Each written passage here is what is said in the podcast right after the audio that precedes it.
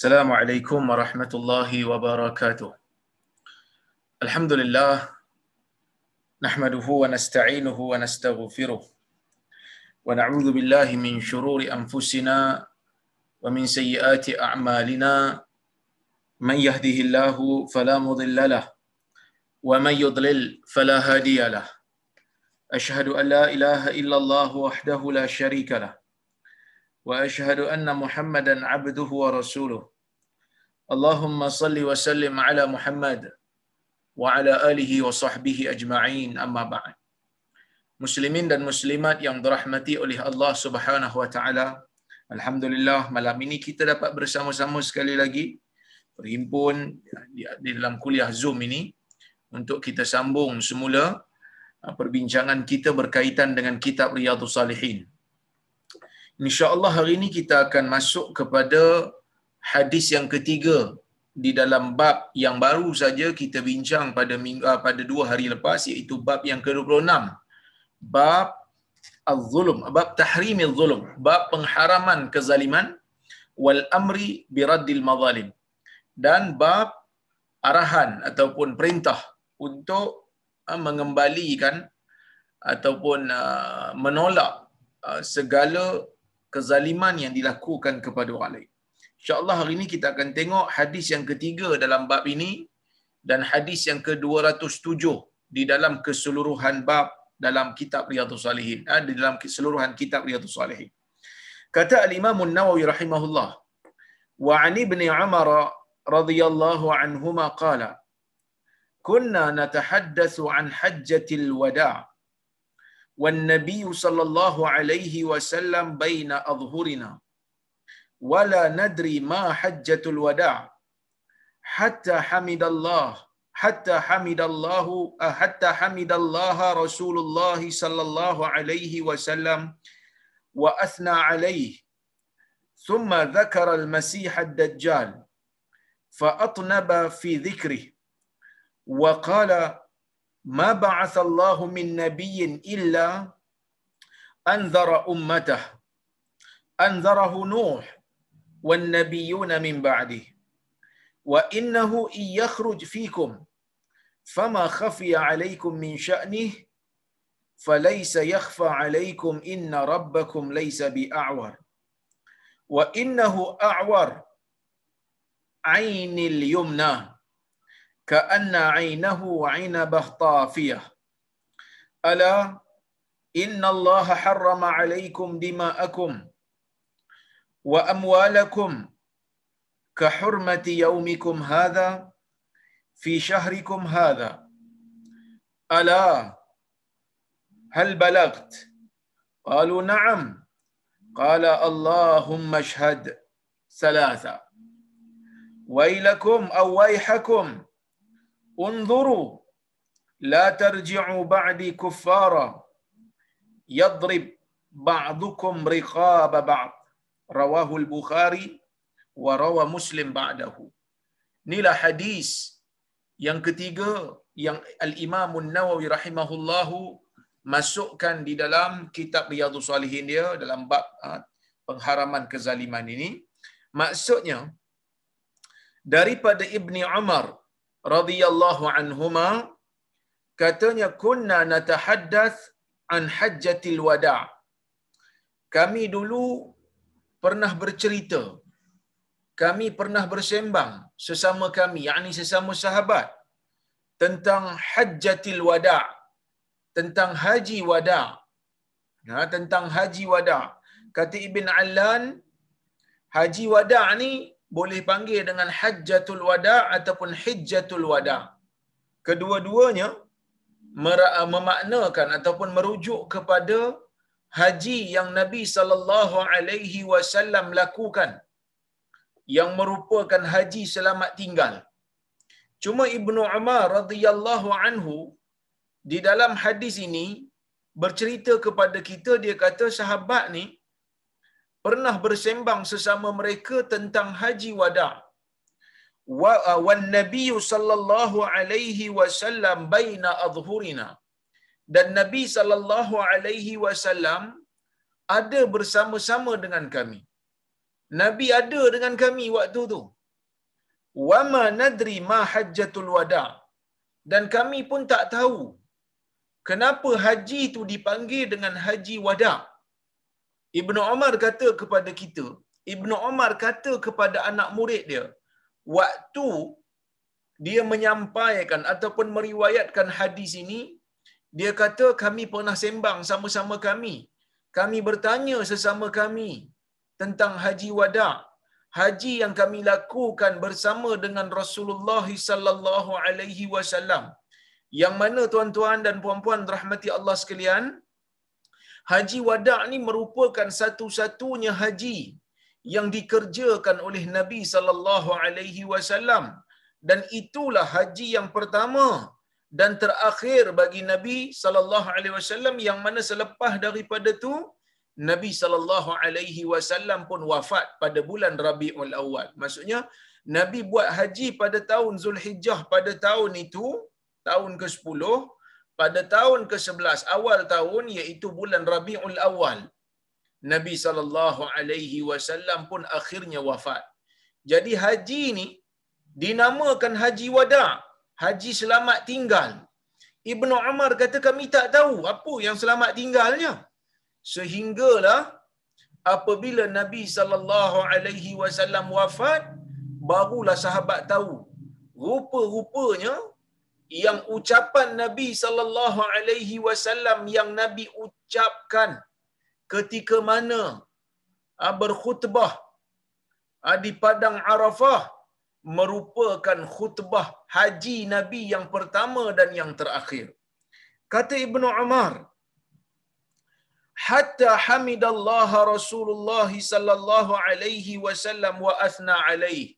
Pada hari haji wada' ni Nabi sallallahu alaihi wasallam berucap.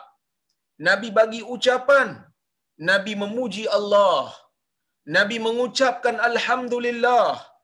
Nabi memuji Allah dengan pujian yang selayaknya untuk Allah.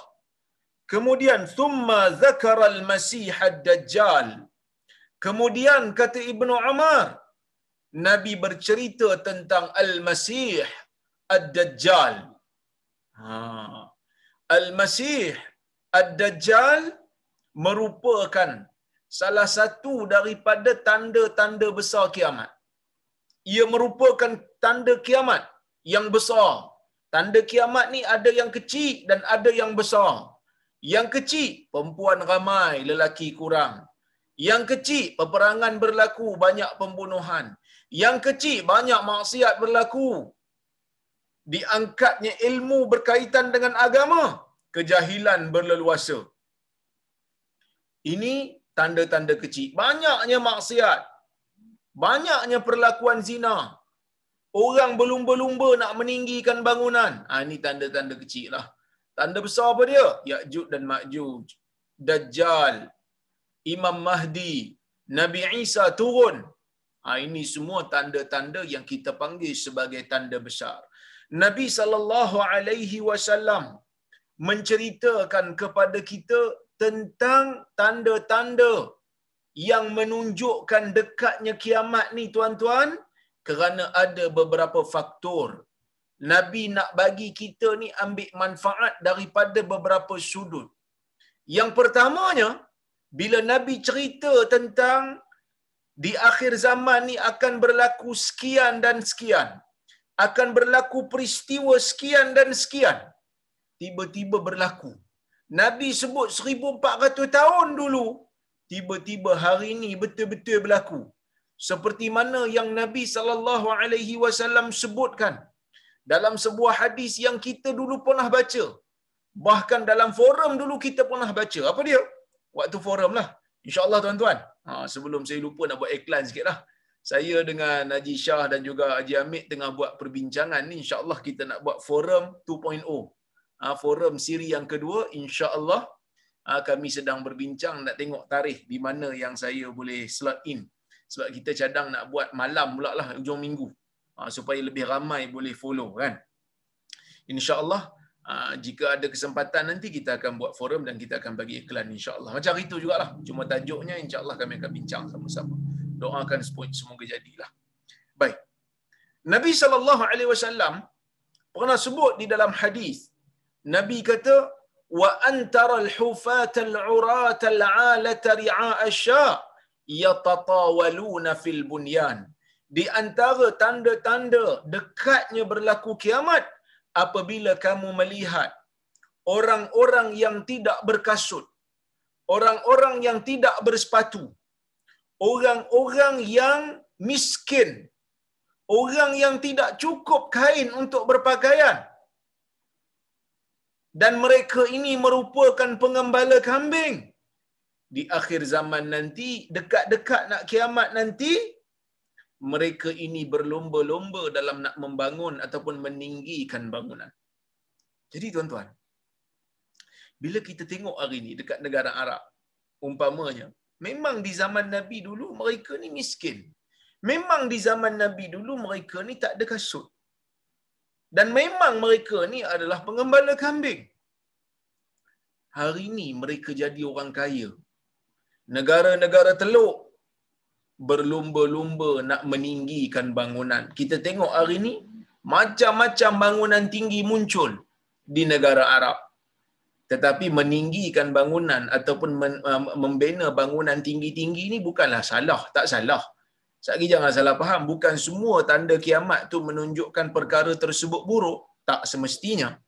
Imam Mahdi petanda kiamat, tetapi dia bukan buruk. Nabi Isa petanda kiamat, tetapi dia bukan buruk. Ada petanda kiamat yang buruk, ada petanda kiamat yang baik seperti Nabi Isa dan Mahdi. Petanda kiamat yang buruk itu macam tadilah maksiat berleluasa, dajjal, ya'juj, ma'juj dan seumpamanya. Ada petanda kiamat yang neutral nak kata baik pun tidak nak kata buruk pun tidak. Dia hanya sekadar petanda. Contohnya matahari terbit daripada barat. Adakah ia buruk? Ia buruk bagi sebahagian orang yang tak beriman kerana tak diterima lagi taubat lepas daripada tu. Tetapi bagi orang Islam nak kata buruk pun tidak juga kerana Allah Taala takdirkan begitu matahari bukan jahat baik jadi meninggikan bangunan ni kalau ada keperluan, kalau memang diperlukan buat bangunan tinggi, maka tak jadi masalah selagi mana tak guna duit yang dengan cara yang salah, bukan curi duit rakyat, bukan zalim duit rakyat, tak ada masalah. Ya cuma apa yang Nabi sallallahu alaihi wasallam sebut tu dah berlaku dah. Apa yang Nabi bagi tahu 1400 tahun dulu tu dah berlaku dah. Jadi tuan-tuan dan puan-puan rahmati Allah sekalian, apabila kita tengok benda yang Nabi sebut tu berlaku betul-betul. Banyak hadis Nabi SAW sebut yang akan berlaku di akhir zaman, berlaku dah. Maka kita tak ada ruang melainkan mengatakan Nabi sallallahu alaihi wasallam ni betul-betul nabi. Yang ni merupakan dalailun nubuwah, petunjuk dan petanda kepada kebenarannya risalah dakwah Nabi sallallahu alaihi wasallam dan betul-betul dia tu adalah nabi. Kerana mustahil secara undang-undang kebarangkalian begitu banyak hadis Nabi SAW menyebutkan tentang peristiwa akan datang tidak ada satu pun yang dibuktikan salah. Tidak ada satu pun yang dikatakan tak sama seperti mana yang Nabi sebut. Kalau tak sama, akan datang benda lain yang akan sama. Maksudnya kalau tak sama peristiwa sekarang ni, dia akan sama akan datang kerana benda tu bukan dimaksudkan oleh Nabi sallallahu alaihi wasallam. Baik itu yang pertama. Nak membuktikan tentang kebenaran dakwah Nabi sallallahu alaihi wasallam. Yang pertama itu faedah kita belajar ilmu tentang petanda kiamat. Yang kedua kita nak bertambah imanlah bila kita tahu Nabi ini adalah Nabi yang betul bukan hanya sekadar kita nak tahu. Bukan hanya sekadar kita nak membuktikan yang apa yang Nabi sebut itu betul. Tetapi secara naturalnya, ha, secara tabi'inya, apabila apa yang Nabi sallallahu alaihi wasallam ni sebutkan selari dengan realiti yang berlaku, maka kita tidak ada ruang untuk melainkan untuk menambahkan keimanan kita kepada Nabi Muhammad sallallahu alaihi wasallam. Itu yang kedua. Yang ketiga, Nabi sallallahu alaihi wasallam apabila menceritakan tentang hadis-hadis yang berkaitan dengan akhir zaman apabila Nabi sallallahu alaihi wasallam menceritakan tentang hadis yang berkaitan dengan petanda kiamat maka Nabi ingin memberikan peringatan kepada kita ingin memberikan pengajaran kepada kita supaya kita ni bersedia supaya kita ni get ready dengan perkara yang bakal berlaku. Dan supaya kita ni sentiasa memilih jalan yang betul kerana di depan kita ni ada suatu realiti yang bakal muncul di depan kita ni bakal berlaku satu fenomena yang kita telah jangka ia berlaku jadi sebab itu tuan-tuan dan puan-puan dan rahmati Allah sekalian Nabi menceritakan kepada kita benda-benda ni supaya kita ambil pengajaran dan kita bersedia dengan amalan. Bukan hanya sekadar syok sendiri. Tahu benda ni, tahu benda ni, tahu benda ni, tapi tak buat apa. Itu bukan ciri-ciri dan sifat-sifat orang yang beriman apabila mengetahui tentang kewujudan ah, tanda-tanda dekatnya kiamat. Sebab itu orang beriman ni yang beriman dengan hari akhirat, dia sentiasa berfikir bagaimana nak menambahkan amal dan ibadatnya. Ha, macam mana nak menambahkan amal salehnya? Macam mana nak memenuhi kantung pahalanya? Kerana dia tahu hari kiamat tu boleh muncul bila-bila masa. So itu di antara faedah-faedah yang Nabi sallallahu alaihi wasallam ha, kenapa Nabi SAW ceritakan kepada kita tentang hadis-hadis petanda kiamat.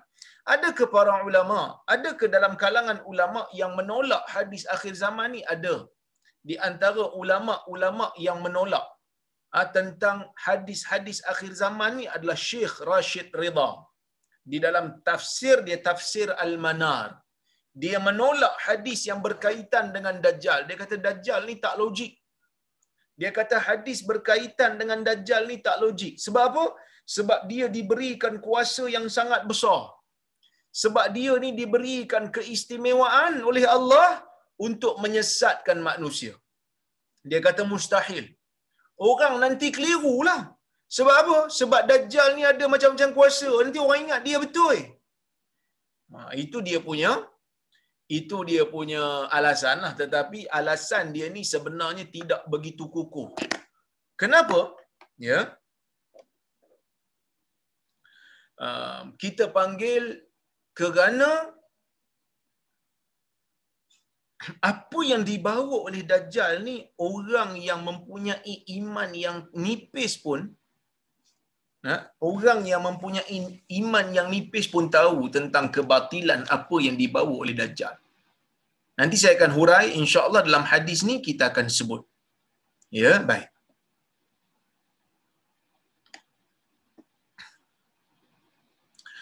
Saya nak sebut di sini ya. Baik.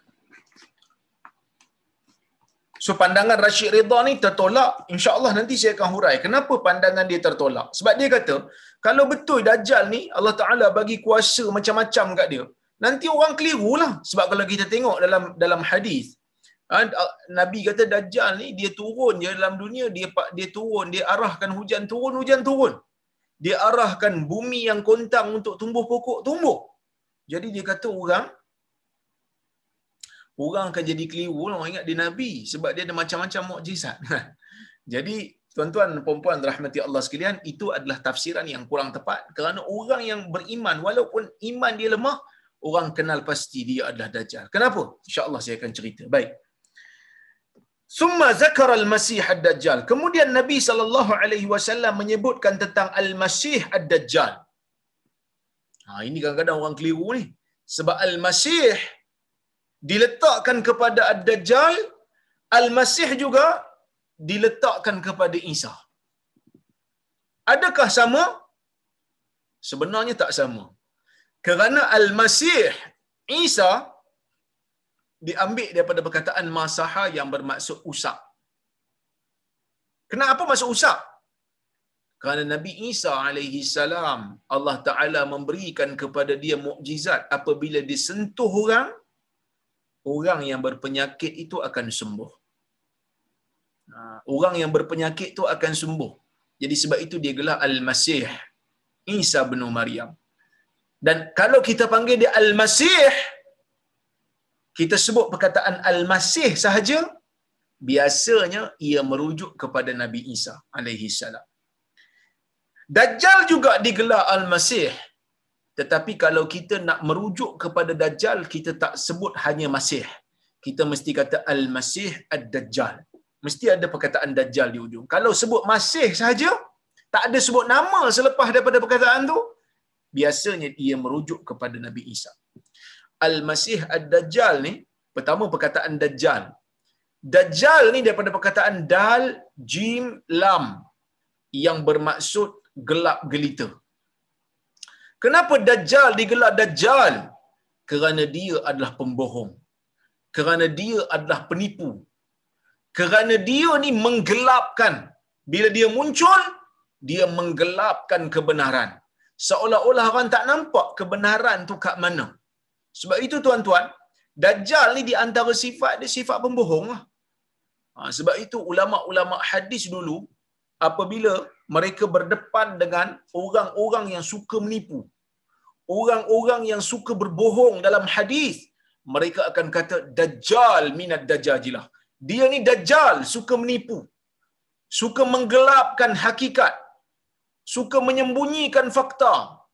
Dia persembahkan benda bohong tu seolah-olah itu adalah hadis Nabi sallallahu alaihi wasallam. Jadi mereka memanggil ataupun menggelarkan perawi-perawi hadis ni sebagai dajjal. Ha, jadi mungkin ada orang kadang-kadang dia tengok saya bila menulis ke bila bercakap dalam isu hadis nampak macam serius sikit. Kan? Dia kata Dr. Rora ni ha, kasar betul. Ha, baru ni mungkin tuan-tuan dan perempuan pun follow kot kan. Bagi yang tak follow boleh tengok um, dialog saya dengan seorang ustaz lah. Ha, dengan seorang ustaz ni dia ustaz ni ustaz Arab tapi boleh bahasa Melayu sebab isterinya orang Melayu. Fasih bahasa Melayu ada perbezaan pandangan sikit di antara saya dengan dia berkaitan dengan isu jarak saf salat berjemaah ni. Ha, saja nak cerita sikit lah kan. Siapa-siapa yang dah tengok tak apalah. Alhamdulillah. Siapa yang tak tengok lagi boleh tengok. Ha, boleh tonton. Ada di YouTube dalam 2 jam. So dalam dialog tu saya agak tegas sikit lah. Saya tegas sikit. Sebab apa saya tegas? Sebab sebelum daripada uh, dialog tu berlaku adalah perbincangan secara tertutup. Ha, jadi dah bincang secara tutup. Lepas tu dia bawa masuk ke Facebook perbincangan itu. Lepas tu disebut juga, ditulis juga nama saya. Bila saya jawab, dia jawab balik. Ha, kemudian dia bacakan hadis-hadis dan ayat Quran yang berkaitan dengan ha, menyembunyikan kebenaran, ha, sayangkan sayangkan jawatan begitulah lebih kurang disebut jadi saya menawarkan kepada dialog ha, saya menawarkan kepada dialog dia terima jadi bila dia terima tu saya agak serius lah sikit. Saya tegas sikit dalam dialog tu. Sebab apa? Sebab saya nampak uh, orang-orang yang mempunyai pandangan yang sangat simplistik ni bahaya tuan-tuan. Kadang-kadang dia sangat simple dia punya pemikiran dia. Kita nak amal sunnah, kita kena rapat sah. Sedangkan kita tahu orang yang dijangkiti COVID ni, kalau dia pakai mask sekalipun, sekadar 30% kalau dia batuk atau bersin 30% daripada air liur droplet dia tu akan keluar daripada mask dia. Jadi kalau orang sebelah dia rapat mungkin akan terkena pada orang sebelah. Dan mungkin dia rasa dia sehat suhu dia okey tapi sebenarnya dia positif. Mungkin. Jadi sebab tu kita jarakkan sikit kerana kita tak nak masjid menjadi kluster baru. Cukuplah Seri Petaling menjadi kluster yang terbesar yang ada ya, yang ada dalam negara kita yang bermula daripada masjid. Tapi bukan salah mereka lah, mereka tak tahu benda tu kan. Ada seorang positif yang asalnya sihat. Tapi akhirnya menjadi penyebab, menjadi ejen kepada penyebaran sehingga berlaku PKP yang pertama. Tapi tak apalah. So saya tegas, ada orang kata, Terora kasar tu eh. Saya kata bukan kasar, tegas. kan Tegas. Sebab apa? Sebab kita bermain dengan nyawa manusia. Dia tak setuju jarak-jarak ni. Dia kata siapa yang fatwa jarak ni, ha, dia menyalahi sunnah. Ha, dia bawa lah hadis-hadis tentang menyalahi sunnah. Dia bawa ayat Quran tentang menyalahi sunnah. Saya kata, kita bukan benci sunnah. Kita bukan tinggalkan sunnah. Kita kata, ha, kita tak mampu nak buat sunnah tu. Macam orang yang sakit, dia tak mampu berdiri. Salat ni, berdiri tu sunnah. Berdiri ni, bukan kata sunnah sunat. Rukun bagi solat fardu. Kan? Solat fardu. Jadi kalaulah kata dia tak mampu berdiri, dia bukan benci sunnah. Dia bukan benci. Dia bukan saja-saja nak lawan. Tapi sebab dia tak mampu. Sama macam kita hari ni, kita tak mampu nak jarak. Uh, kita tak mampu nak rapat. Saya dulu orang yang uh, ber, orang kata apa, kalau siapa dengar kuliah saya lah, Haji Shah, apa ni, Haji Hamid, selalu dengar kuliah saya, memang saya perjuangkan supaya saf ni rapat. Kalau boleh kaki bertemu kaki lah. Uh, bahu bertemu bahu kalau boleh. Kalau boleh. Tapi sekarang kita tak mampu. Kenapa? Kita ada wabak. Nanti insya-Allah bila tak ada wabak nanti kita akan rapat balik, ya. Baik, tapi tak apalah. Tapi ada orang kata begitulah. Dia kata tegas. Dia kata, dia kata garang. Tak ada akhlak. Saya tak tahu kat mana yang saya maki orang. Saya tak maki. Cuma saya tegas. Tegas bukan bermakna tak ada akhlak. Nabi SAW ada waktu dia tegas. Nabi SAW ada waktu dia garang. Nabi berperang pun dalam setengah keadaan. Menunjukkan kepada kita bahawasanya ada waktu kita tegas, ada waktu kita lembut. Itulah makna hikmah. Hikmah bukan lembut je semata-mata. Kadang-kadang perang pun hikmah. Kadang-kadang tegas pun hikmah.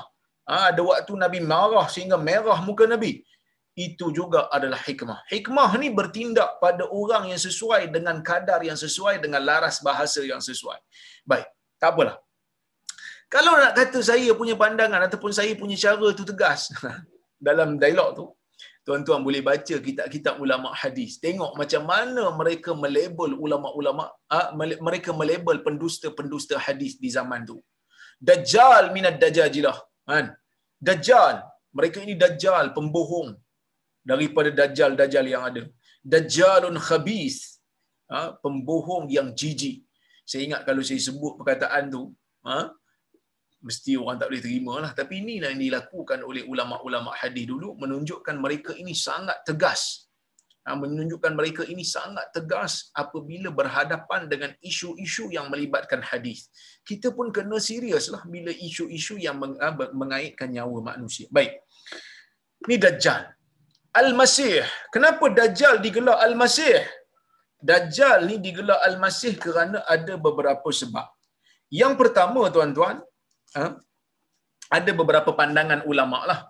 Pandangan yang pertama, kerana sebahagian ulama kata dia digelar Al-Masih kerana salah satu daripada mata dia tu mamsuh.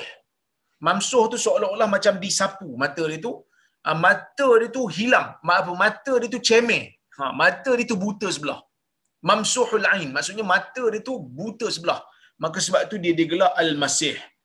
Ha, dan ini memang ha, hadis-hadis yang mutawatir daripada Nabi sallallahu alaihi wasallam memang menyebutkan dajjal ni buta sebelah mata.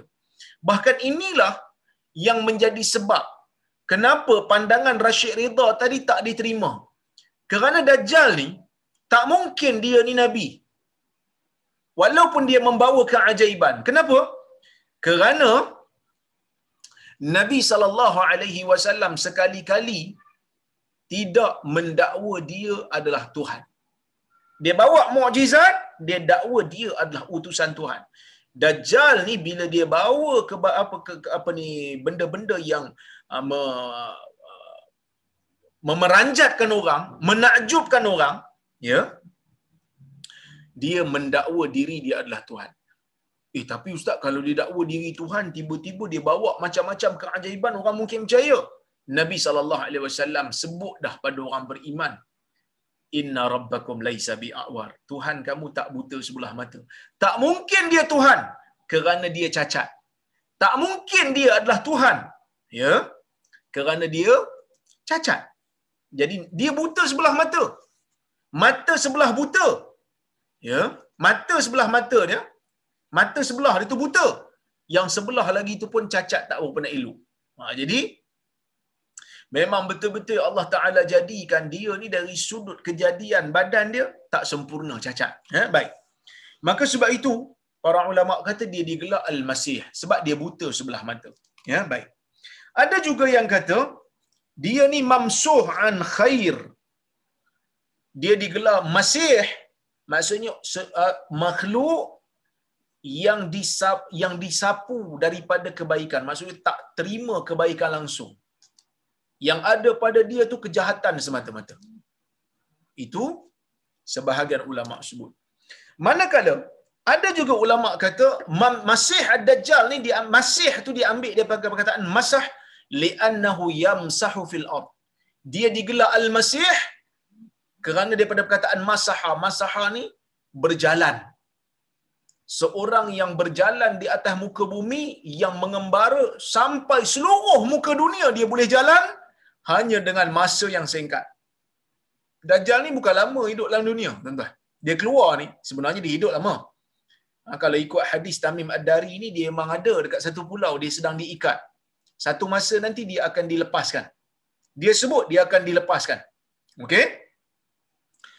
Bila dia akan di, bila dia akan keluar? Wallahu alam hanya Allah je yang tahu. Cuma kalau ikut hadis-hadis yang sahih, dia akan keluar daripada timur. Dia akan keluar daripada daerah Khurasan. Yang akan ikut dia 70 ribu orang Yahudi daripada Asfahan yang memakai tayalisah. Yang memakai tayalisah ni kain penutup kelubung kepala yang dipakai oleh orang Yahudi yang berbelang-belang. Jadi dia akan keluar. Bila akan keluar? Wallahu a'lam hanya Allah je yang tahu. Tetapi kalau kita tengok dalam hadis, dia akan keluar apabila orang-orang Islam berjaya membuka semula bandar Konstantinopel. Konstantinopel ni kat mana? Konstantinopel ni adalah di Turki. Eh ustaz, bukan hari ni orang Islam ke dah tawan Konstantinopel tu? Kita kata ya. Tetapi ia akan dibuka semula. Macam mana? Bila? Kita tak tahu. Tetapi Konstantinopel kali kedua akan dibuka dengan jalan dakwah. Dan selepas dibuka Konstantinopel, maka akan datang dengan apa ni uh, akan akan apa akan datang suara yang mengatakan bahawasanya dajjal telah keluar. Bila dia keluar tuan-tuan, Nabi SAW kata dia akan keluar selama 40 hari. Satu hari dia macam setahun. Satu hari hari yang hari yang pertama dia tu macam setahun panjangnya. Hari yang kedua macam sebulan. Hari yang ketiga macam seminggu. Wasairu ayyamihi ka ayyamikum Nabi kata dan hari-hari yang lain dia sama macam hari kamu. Maksud hari pertama dia sampai itu setahun dia punya panjang. Tapi sehari matahari itu mungkin dah tak stabil lah. Sebab Nabi pun kata matahari di akhir zaman akan terbit daripada barat kan. Menunjukkan matahari pun dah tak stabil. Masa tu mungkin dia dah slow sikit berjalan. Pergerakan dah slow sebab tu satu hari macam setahun. Satu hari macam sebulan. Satu hari macam seminggu. Selepas tu baru jadi normal balik. Ha, wasairu ayyamihi ka ayyamikum. Jadi dalam masa 40 hari itu dia buat kerosakan yang sebanyak-banyaknya. Ya, dia buat kerosakan yang sebanyak-banyaknya. Baik. Dan ada juga yang mengatakan dia digelar Al-Masih ni sebab apa ni muka sebelah muka sebelah dia tu mamsuh. Muka sebelah dia tu macam macam telah disapu sehingga hilang dia punya bulu kening bulu mata semua hilang. Dah lah buta sebelah. Bulu kening pun semua hilang. Maka sebab itu dia gelar al-masih. Jadi inilah empat pandangan ulama kenapa dajjal ni digelar ha, dengan al-masih. Kata Ibnu Umar kemudian nabi menyebutkan tentang al-masih ad-dajjal fa atnaba fi dhikri nabi bercerita tentangnya dengan detail. Kemudian waqal. Kemudian nabi kata ma ba'athallahu min nabiyyin illa anzarahu ummatah. Tidak ada Allah taala tidak mengutuskan seorang nabi pun melainkan nabi tersebut. Tak ada Allah taala utuskan seorang nabi pun melainkan nabi tersebut akan memberikan amaran kepada umatnya tentang dajjal. Maksudnya daripada zaman nabi awal sehinggalah zaman Nabi Muhammad sallallahu alaihi wasallam semuanya akan mengingatkan umatnya tentang dajjal. Nabi kata anzarahu Nuh wan nabiyyuna min ba'dih.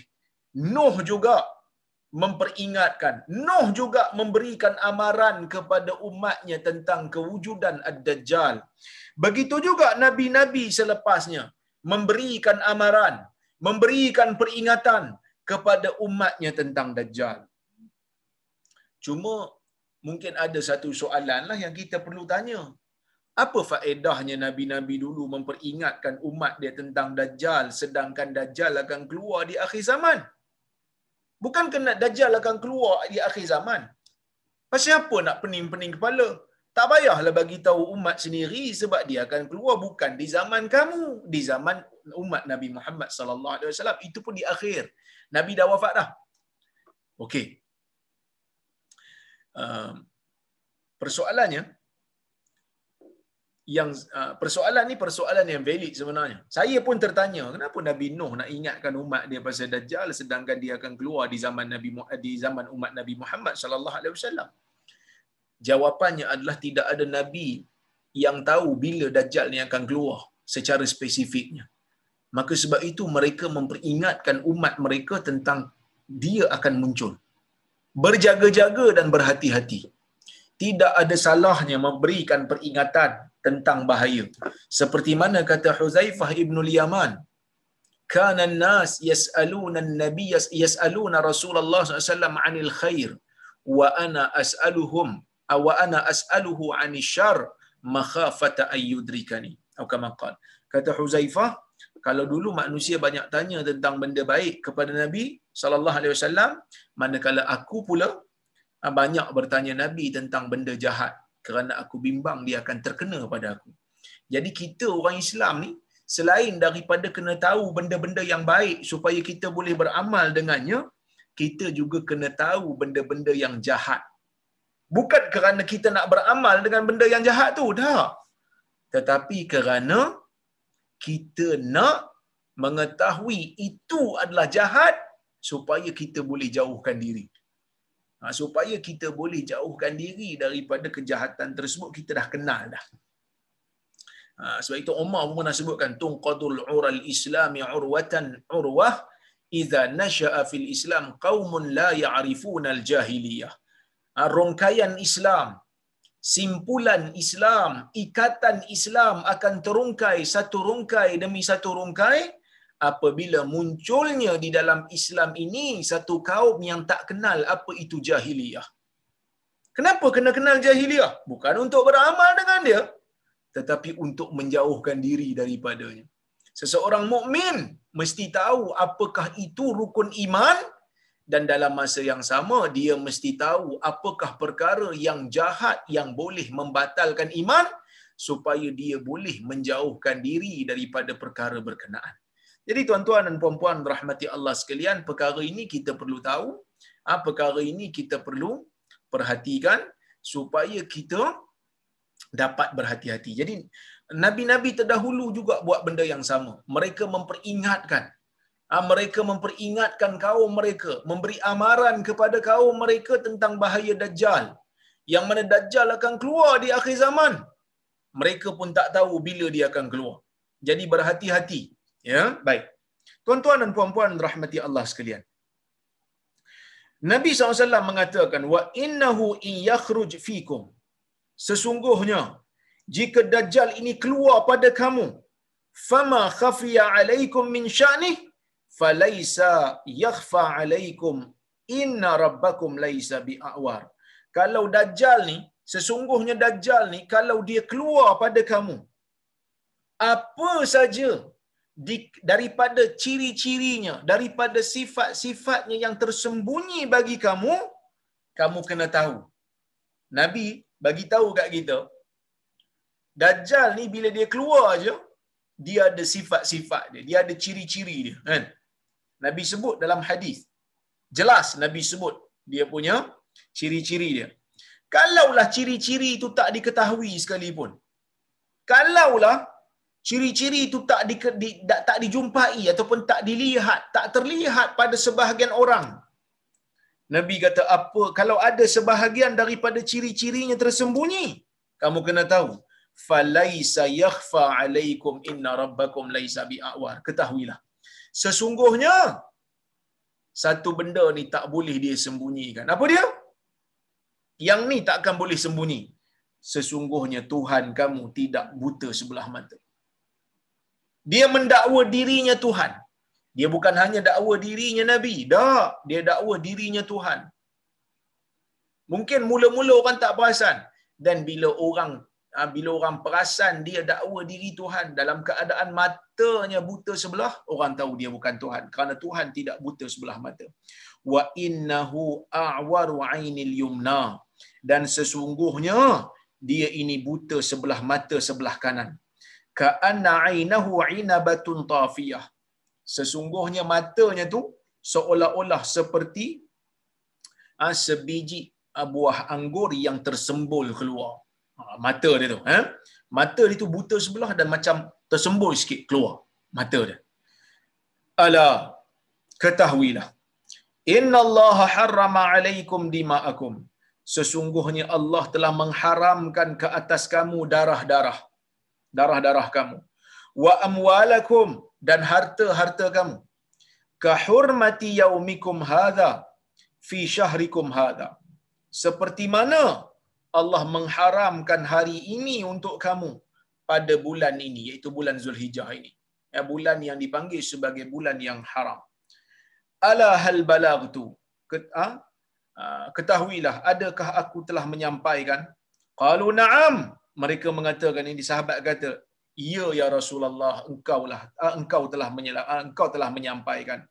Qala Allahumma shahad Nabi ulang tiga kali ya Allah persaksikanlah ya Allah persaksikanlah ya Allah persaksikanlah persaksi apa saksikan yang Nabi telah menyampaikan pesanan Nabi telah menyampaikan agama sebab Nabi sallallahu alaihi wasallam menyedari mungkin uh, ajalnya sudah tidak lama. Uh, Nabi SAW mungkin menyedari ajalnya telah hampir tiba. Ya? Baik. Wailakum awaihakum. Nabi kata malang bagi kamu. Kasihan bagi kamu. Unzuru. Lihatlah. Ha, tengok sikit Nabi kata la tarji'u ba'di kuffara yadribu ba'dukum ba'dukum riqaba ba'd janganlah kamu kembali selepas aku dalam keadaan kafir yang mana sebahagian daripada kamu memenggal uh, tengkuk sebahagian yang lain cuma ulama mempunyai beberapa tafsiran tentang bila nabi kata kamu jangan kembali selepas aku dalam keadaan kafir apa maksudnya sebahagian daripada mereka mengatakan yang dimaksudkan oleh Nabi ini kafir itu bukan kafir betul. Nabi maksudkan kamu jangan jadi seperti orang kafir selepas daripada aku tak ada nanti. Apa maksud Nabi? Kamu jangan berperang sesama kamu, kamu jangan membunuh sesama kamu. Seperti mana orang kafir yang suka membunuh orang Islam. Ha, jadi kalau ini maksud Nabi, Nabi seolah-olah dah tahu dah yang mana selepas daripada zaman Nabi ini akan ada. Ya. Akan ada uh, golongan orang Islam yang berpegang sesama sendiri, yang berbunuh sesama sendiri. Kita dah baca dah hadis ataupun kisah yang berkaitan dengan Jamal, peperangan Jamal sebelum ini dan saya tak mengulang ini mungkin yang dimaksudkan oleh Nabi sebab itu majoriti sahabat tak terlibat dalam perang ni. Ha, majoriti sahabat dia dia dengar yang mendengar pesanan Nabi ni. Jangan penggal kepala kamu sesama kamu. Ha, sahabat dengar. Jadi sebab itu Abu Bakrah tak terlibat. Ibnu Umar tak terlibat. Ibnu Abbas tak terlibat. Abu Hurairah tak terlibat. Ramai di kalangan sahabat Nabi sallallahu alaihi wasallam yang tidak terlibat dalam peperangan ataupun pertelingkahan di antara sahabat. Jadi ini tafsiran yang pertama. Tafsiran yang kedua, sebahagian ulama seperti mana yang disebutkan oleh al-Imam al-Qurtubi dalam kitab dia Al-Mufhim syarah kepada Sahih Muslim dia kata la tartaddu ba'di muttasifina bihadhihi sifah uh, bihadhihi sifah kamu ni lepas aku tak ada kamu jangan jadi murtad tadi mereka kata kamu jangan jadi seperti orang kafir mereka takwil Jangan jadi seperti orang kafir yang mana orang kafir ni suka penggal kepala orang Islam. Jadi kalau kamu sesama Islam, penggal kepala sesama Islam, maka perangai kamu dah macam perangai orang kafir. Itu pertama. Itu tafsiran yang pertama saya hurai tadi. Tafsiran yang kedua, mereka kata kamu jangan yang dimaksud oleh Nabi ni Nabi pesan jangan murtad lepas dia. Yang mana orang murtad ni bila dia murtad saja dia akan ha, ingin ditangkap oleh pemerintah orang Islam.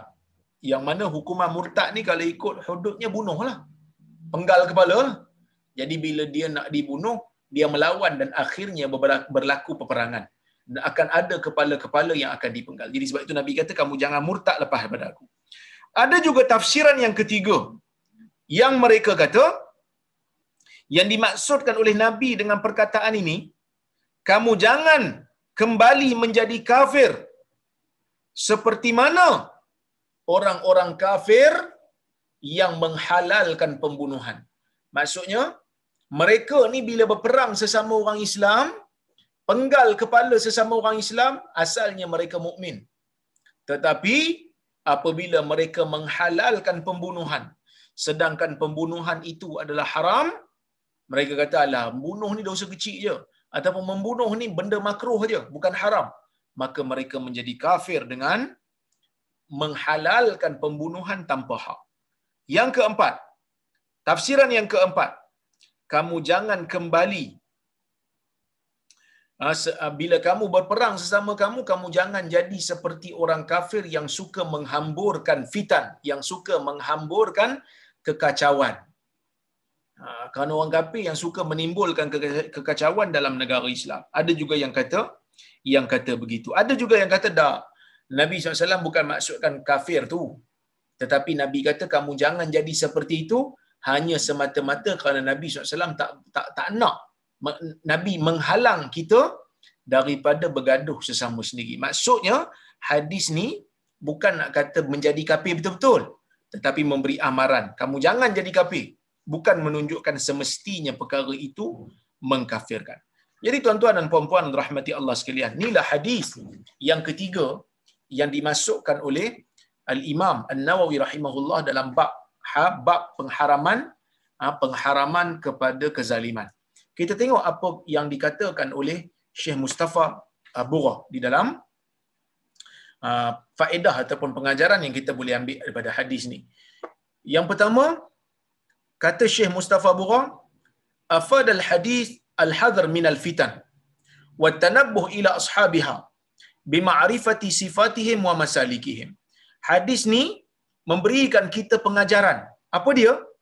Supaya kita berhati-hati daripada bala bencana yang yang bakal muncul ah, bala bencana yang bakal muncul di akhir zaman nanti wa tanabbuh ila ashabiha supaya kita dapat mengenal orang-orang yang membawa fitan. Itu antaranya adalah Dajjal. Dengan mengenali sifat mereka dan jalan mereka. Itu bila Nabi bagi tahu sifat-sifat Dajjal ni kita dapat tahu.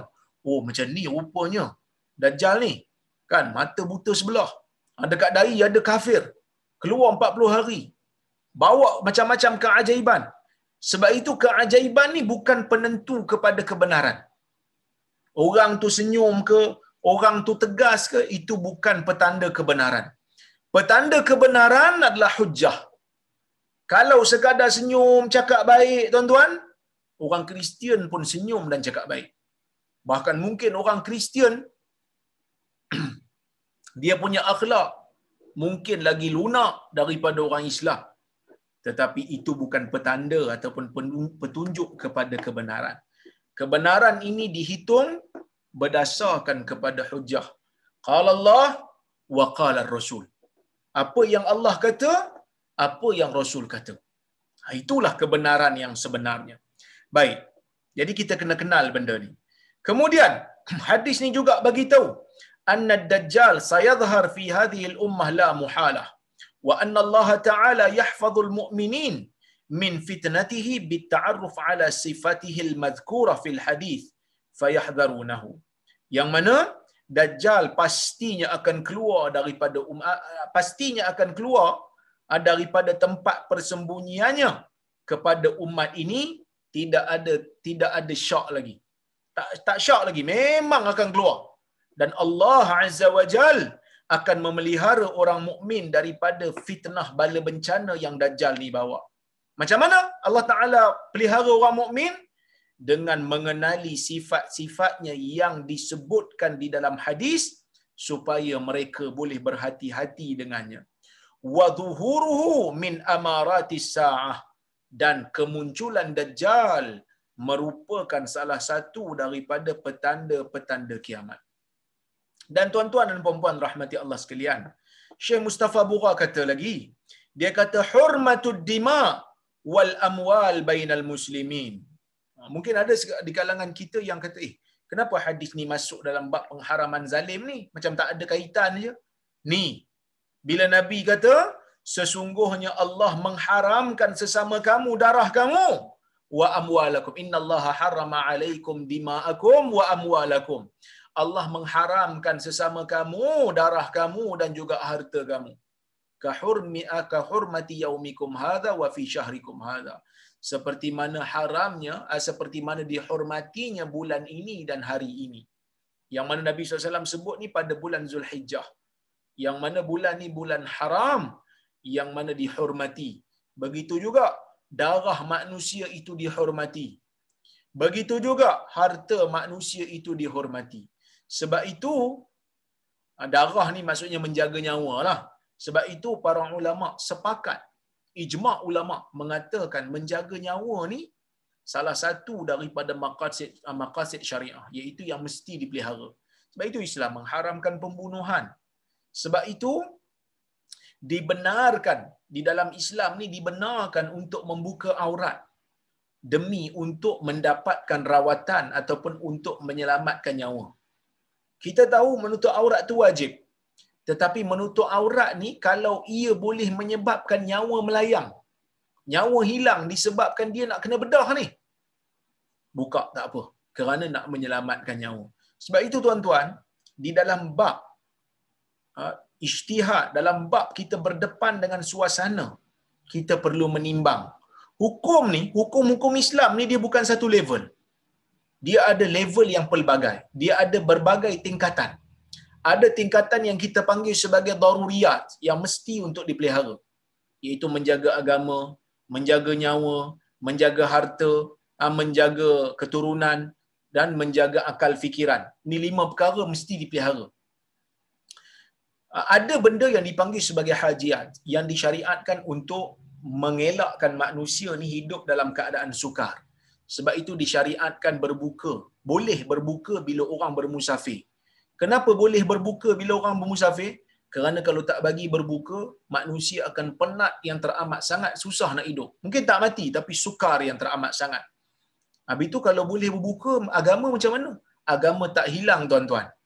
Agama tak hilang. So apa tak hilang?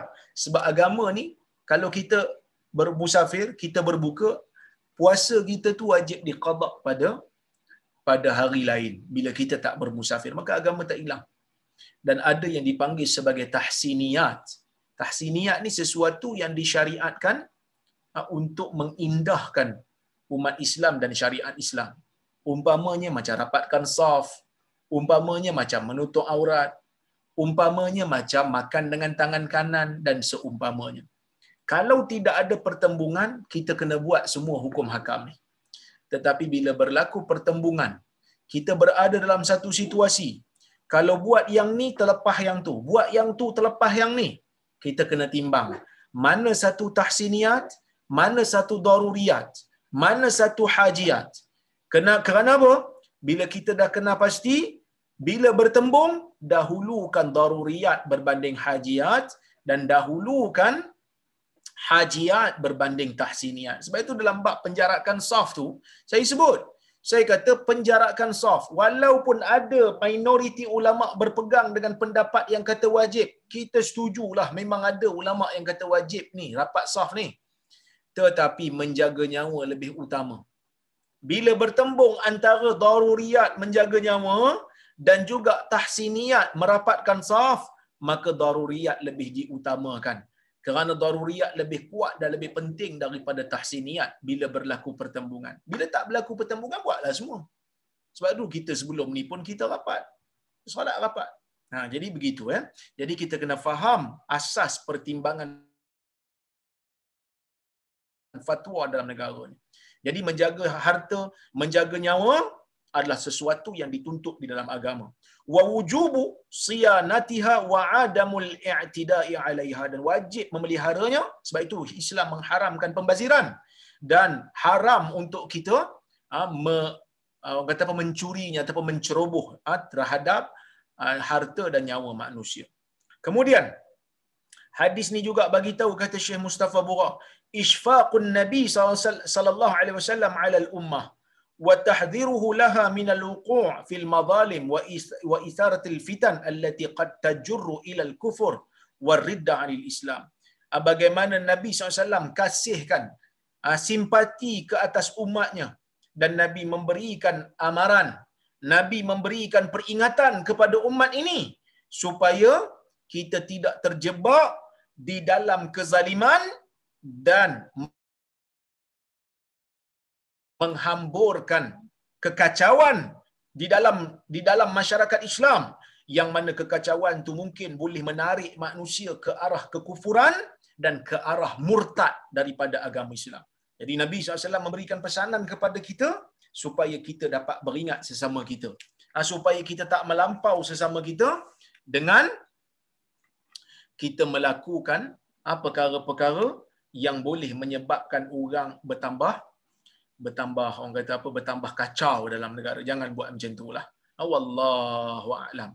Jadi tuan-tuan dan puan-puan rahmati Allah Subhanahu wa taala sekalian saya ingat uh, cukuplah sekadar tu untuk hari ini. Insyaallah jika ada kesempatan saya akan sambung lagi untuk membaca hadis yang lain. Ya baik. Saya tengok kalau-kalau ada soalan kalau-kalau ada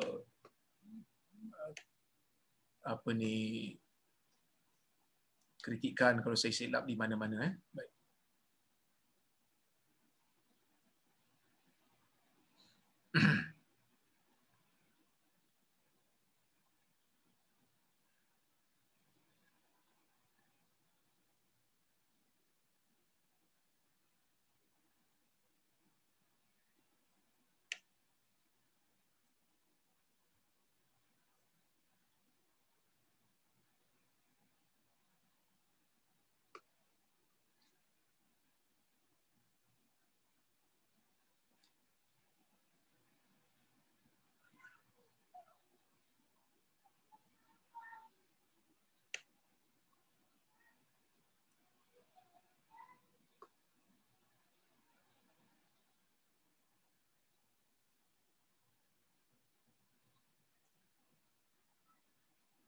Okey. Banyak soalan kan?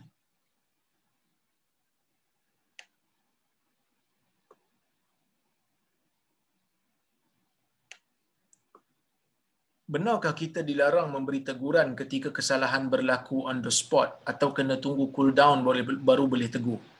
Nabi SAW kata apa? Man ra'a minkum munkaran falyughayyirhu biyadihi fa illam yastati' fa biqalbi fa bilisani fa illam yastati' fa biqalbi wa dhalika adhaful iman. Sesiapa yang melihat kemungkaran hendaklah dicegah dengan tangannya dengan kuasanya dengan kekuatannya. Kalau tak mampu dengan lidahnya kalau tak mampu dengan dengan lidah ah, dengan dengan jiwa. Itulah selemah-lemah iman. Jadi nabi SAW kata bila nampak. Tapi nabi tak kata ah, tak boleh tegur direct waktu tu dan kalau kita melihat kepada hadis-hadis Nabi sallallahu alaihi wasallam ada waktu-waktu Nabi tegur sahabat depan-depan tu je. Kan? Bila silap Nabi tegur terus ya. Contohnya macam orang uh, yang solat tak betul kan. Bila uh, bila uh, solat tak betul. Jadi Nabi SAW kata kat dia apa? Irja' fasalli fa innaka lam tusalli. Kembali. Pergi solat balik. Kerana kamu sebenarnya tak solat. Ha, jadi kerana kamu, sebenarnya tak solat. Jadi kalau ah, kalau kita tengok hadis ni betul-betul Nabi sallallahu alaihi wasallam ah, memang tegur ketika mana kesalahan itu berlaku. Bahkan para ulama menyebutkan, ya. Para ulama menyebutkan secara clear mereka mengatakan Nabi ni kalau nampak benda tak betul, mereka ah, Nabi tak boleh diam. Nabi tak boleh diam. Tak la yajuzu sukut fi maradil hajah. Tetapi kita ni berkemungkinan kita ada pertimbangan yang lain berkemungkinan kita ada pertimbangan. Mungkin kalau tegur depan ni dia tak boleh terima. Kena tunggu cool down dulu baru boleh terima. Jadi itu semua uh, adalah pertimbangan-pertimbangan yang menyebabkan kita kena timbang.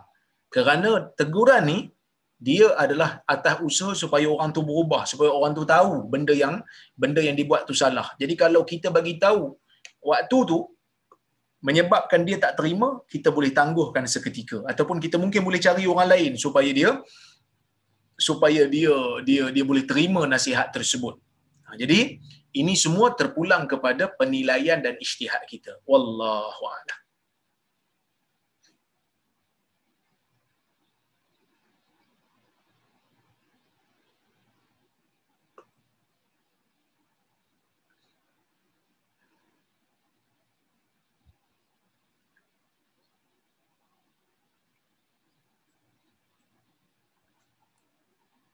Okey.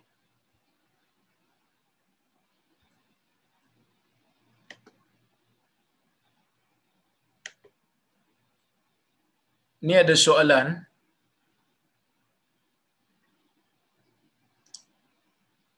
Assalamualaikum warahmatullahi wabarakatuh. Berdasarkan hadis yang umat Nabi Adam 999 ah, dari setiap seribu setiap seribu orang akan masuk neraka. Seorang saja masuk syurga. Adakah kita ramai yang akan masuk neraka dulu? Okey, yang ni ini sebenarnya hadis yang Allah Subhanahu Wa Taala arahkan kepada Adam ya untuk mengeluarkan rombongan yang akan dicampak masuk ke dalam ke dalam neraka. Jadi uh, memang betul disebut dalam hadis tu setiap uh, seribu akan 90 uh, 999 orang yang akan masuk neraka. Seorang akan apa ni uh, masuk ke dalam syurga. Tetapi uh, yang di, yang dimaksudkan dengan uh, 999 orang tu ya termasuk juga dengan Ya'juj dan Ma'juj yang mana Ya'juj dan Ma'juj ni tuan-tuan dia punya bilangan teram, tersangat ha, tersangat ramai. Jadi insya-Allah walaupun yang akan masuk ke dalam uh, syurga itu kalau ikut nisbah dengan ahli neraka itu sedikit tetapi insya-Allah ya kita doalah mudah-mudahan kita akan masuk ke dalam syurga Allah. Ha, mudah-mudahan kita akan masuk ha, ke dalam syurga Allah.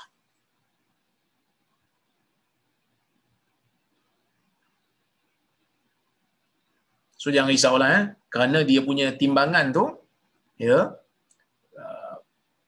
termasuk dengan uh, Ya'juj Ma'juj. Ya'juj Ma'juj tu ramai. Jadi sebab itu Ya'juj Ma'juj tu akan akan akan dijadikan ramai ya. Kalau ikut uh, keseluruhan zuriat Adam pun ramai sebenarnya. Uh, sebab itu sebagian ulama kata yang dimaksudkan dengan uh, se, apa seribu dengan uh, seribu tu daripada seribu puluh sembilan tu dia kata kalau melihat kepada seluruh zuriat Adam. Ha, seluruh zuriat Adam kalau digabungkan seorang akan masuk syurga. Insya-Allah umat ni akan ramai masuk syurga. Sebab itu apa ni Nabi SAW dalam hadis yang lain Nabi mengatakan ah, aku mengharapkan kamu semua yang umat Nabi Muhammad akan menjadi separuh daripada kalangan ahli syurga. Jadi sahabat bila dengar tu sahabat memang bertakbir lah sahabat suka. Ya, baik.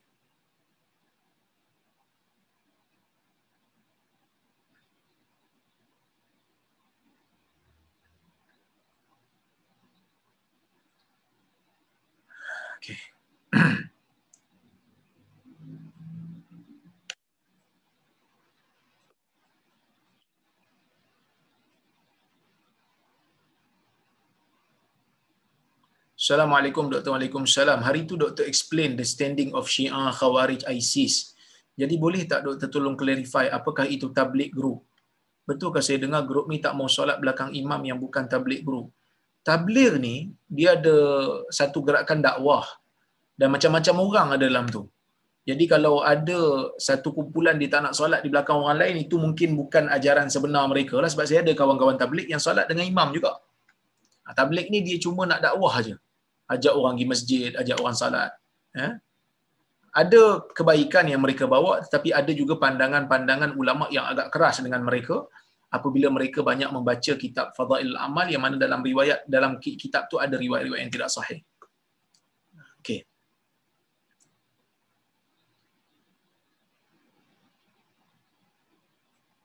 Assalamualaikum Ustaz. Waalaikumsalam. Memandangkan Ustaz tersebut tidak setuju dengan fatwa berkenaan salat saf jarak. Eh, mana tadi? Oh, hilang lah.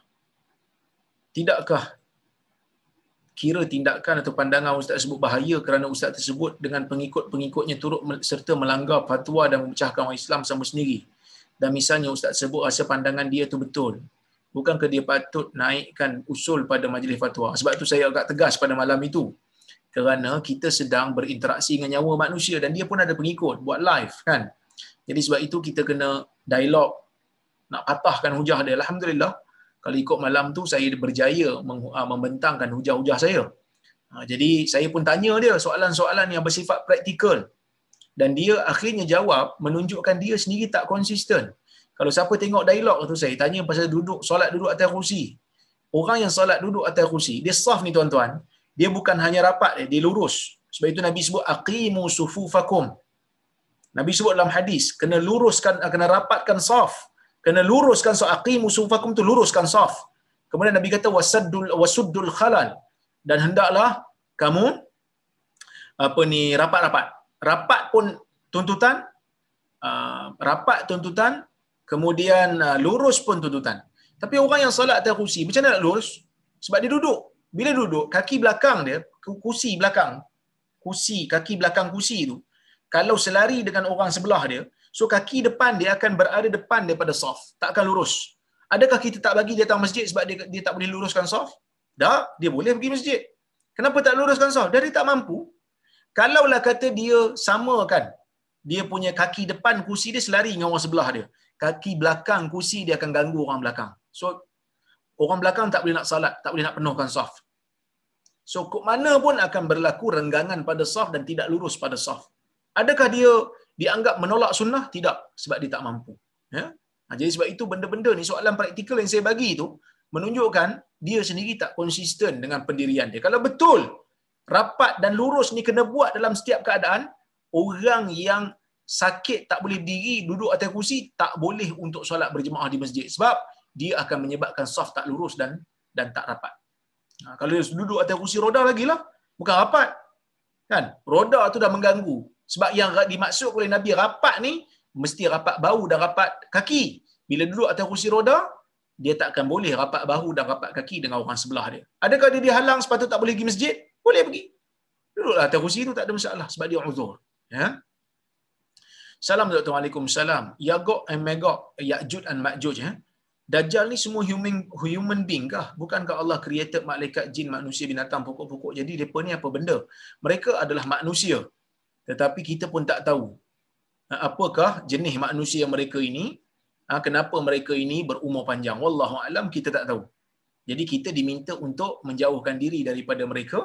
Kita diminta untuk berhati-hati dan minta doa pada Allah supaya tak bertemu dengan mereka. Wallahu alam.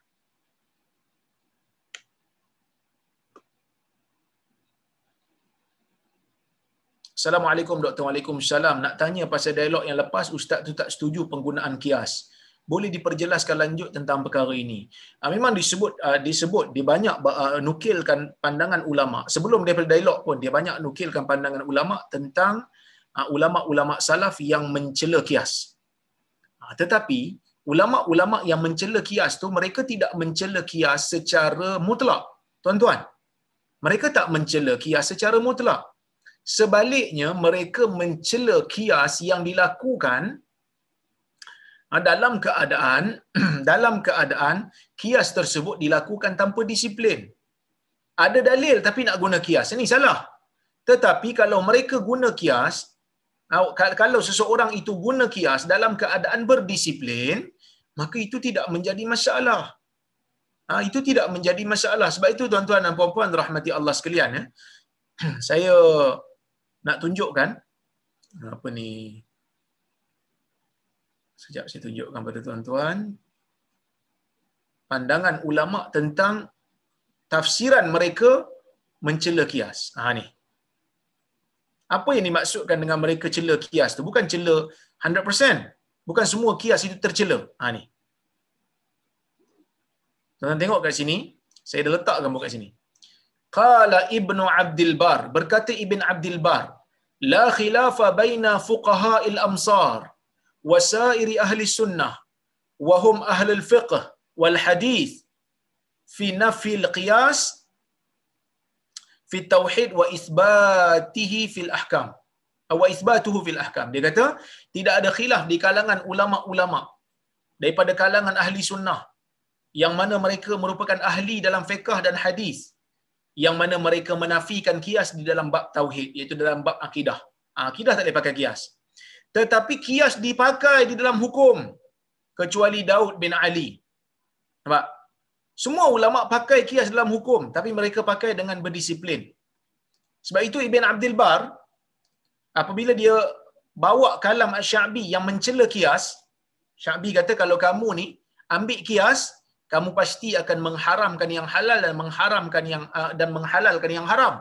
Ibn Abdul Bar kata, Ibn Abdul Bar, dia bawa nukilan kalam Asy-Sya'bi ni, selepas dia bawa dia kata, seluruh fuqaha mengatakan pada nukilan-nukilan ini dan dan nukilan yang seumpamanya yang mencela kias yang dimaksudkan dengan kias yang dicela itu ialah kias yang tidak ada dalil yang jelas padanya dan ataupun berkata pada agama Allah dengan sangkaan semata-mata maksud dia guna kias tu tanpa disiplin ha, jadi sebab itu bukan semua kias itu tercela ha, kita guna kias dalam bab contohnya dalam bab Arab kita gunakan hukum Arab untuk mengharamkan penyalahgunaan dadah. Ha, jadi benda-benda ni kita kena hati-hati ya supaya kita tak salah baca. Assalamualaikum Ustaz. Waalaikumsalam. Boleh Ustaz bagi penjelasan mengenai salat di antara dua tiang? Ha, memang ada hadis Nabi SAW tak bagi kita salat antara dua tiang. Kalau ada tiang sini dengan tiang sana, kita ada tiang. Jangan salat di tengah-tengah tiang tu. Kerana soft tidak akan rapat dan lurus. Sebaliknya, jadikan soft di belakang tiang. Maksudnya buat soft jangan ada di tengah jangan ada di tengah-tengah soft tu tiang. Kecuali kalau tidak ada ruang lain. Masa sembahyang Jumaat saya kata tadi. Sembahyang uh, sebab itu saya tanya masa dialog tu kalau sembahyang Jumaat penuh. Nak rapatkan soft ke nak balik rumah? Sebab kalau uh, sorry, nak solat tengah-tengah tiang ke ataupun nak balik rumah? Kan? Sebab dia antara orang yang mewajibkan rapat soft dalam keadaan apa pun kena rapat dan lurus. Ha, jadi kalau konsisten macam tu, sepatutnya orang yang duduk betul-betul tak ada tempat melainkan tengah-tengah tiang, yang mana soft dia tak boleh rapat dan tak boleh lurus. Sepatutnya kena konsisten lah, tak payah semuanya mak balik. Ha, jadi saya bagi soalan tu, nak tengok dia ni konsisten ke tak? Saya berpegang, soft ni perlu untuk diluruskan dan di, uh, ya, uh, dirapatkan. Kecuali kalau ada uzur. Macam tadilah, orang kena COVID kita jarak sekejap. Sama macam orang uh, mari sembahyang Jumaat tak ada tempat melainkan tengah-tengah tiang. So dia wajib solat Jumaat, solatlah kat situ tak apa. Kerana tak ada tempat lain. Wallahu a'lam.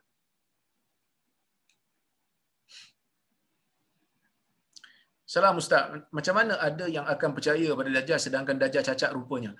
Dajjal bawa keajaiban macam-macam, bawa kesenangan. Dia bawa roti, dia bawa makanan. Kemudian dia bawa syurga. Ha, dia bawa syurga, dia bawa kesenangan. Jadi sebab itu orang yang tidak kuat iman akan terpengaruh. Salam Ustaz. Waalaikumsalam. Adakah Dajjal itu manusia, makhluk bukan manusia atau organisasi? Dia adalah manusia. Nabi SAW kata dia manusia.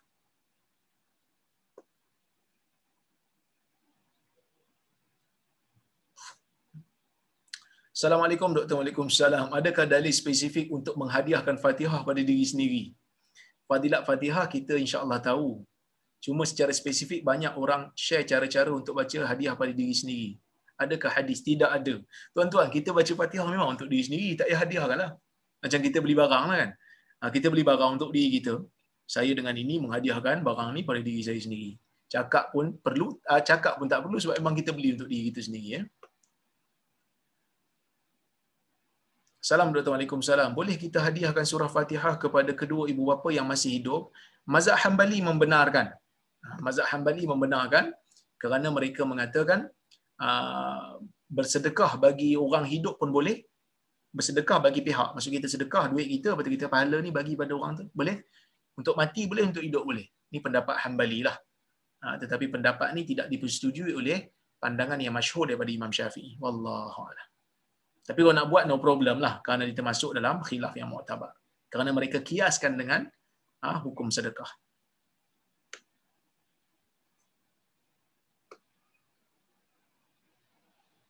Assalamualaikum doktor. Waalaikumsalam. Ada disebut asap akan keluar selama 40 hari mematikan orang mukmin sebelum dajjal keluar. Adakah ini satu petanda kiamat besar?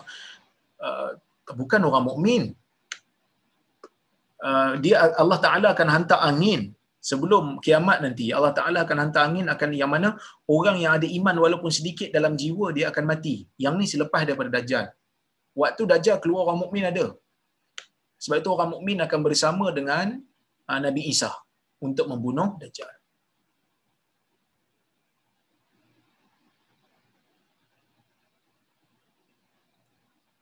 Salam Dr. Waalaikumsalam. Dalam hadis malam ni kenapa Nabi repeat tiga kali? Ya Allah persaksikanlah. Nabi akan ulang tiga kali kalau benda tu penting. Ha.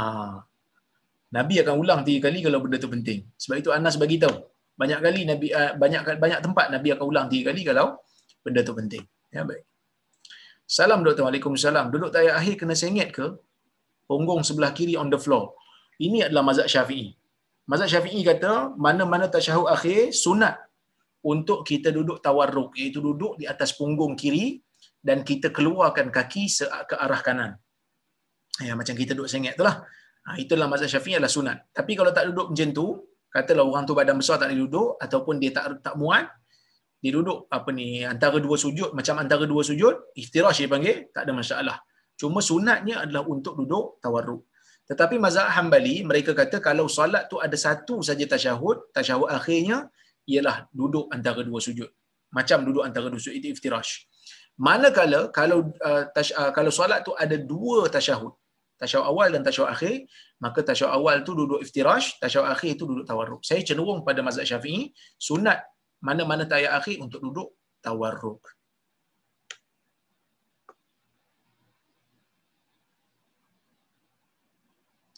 Doktor boleh tak consider buat forum tu dua jam minimum? mungkin juga buat belah petang di Malaysia jadi di Europe pagi and Middle East. InsyaAllah nanti kita bincang dengan Haji Shah dan Haji Hamid. Kita tengok macam mana. Eh? Boleh-boleh insyaAllah.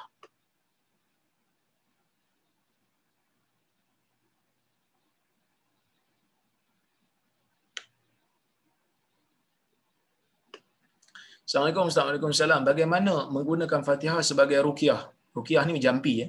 Seperti yang digunakan oleh sahabat Rasulullah untuk mengubati uh, ketua satu kampung. Boleh dibacakan pada orang tu sambil tiup. Uh, kemudian boleh juga dibacakan air untuk diminum.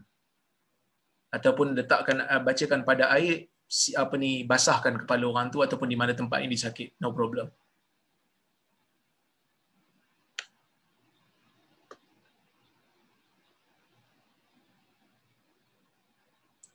Okey, insyaAllah saya kalau ada terlepas tu saya minta maaf soalan-soalan insyaAllah jadi jika ada kesempatan yang lain kita bertemu lagi.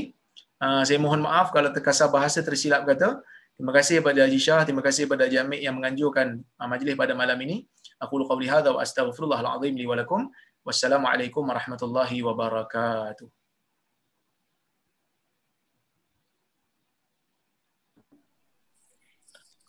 Jazakallah. Jazakallah. Assalamualaikum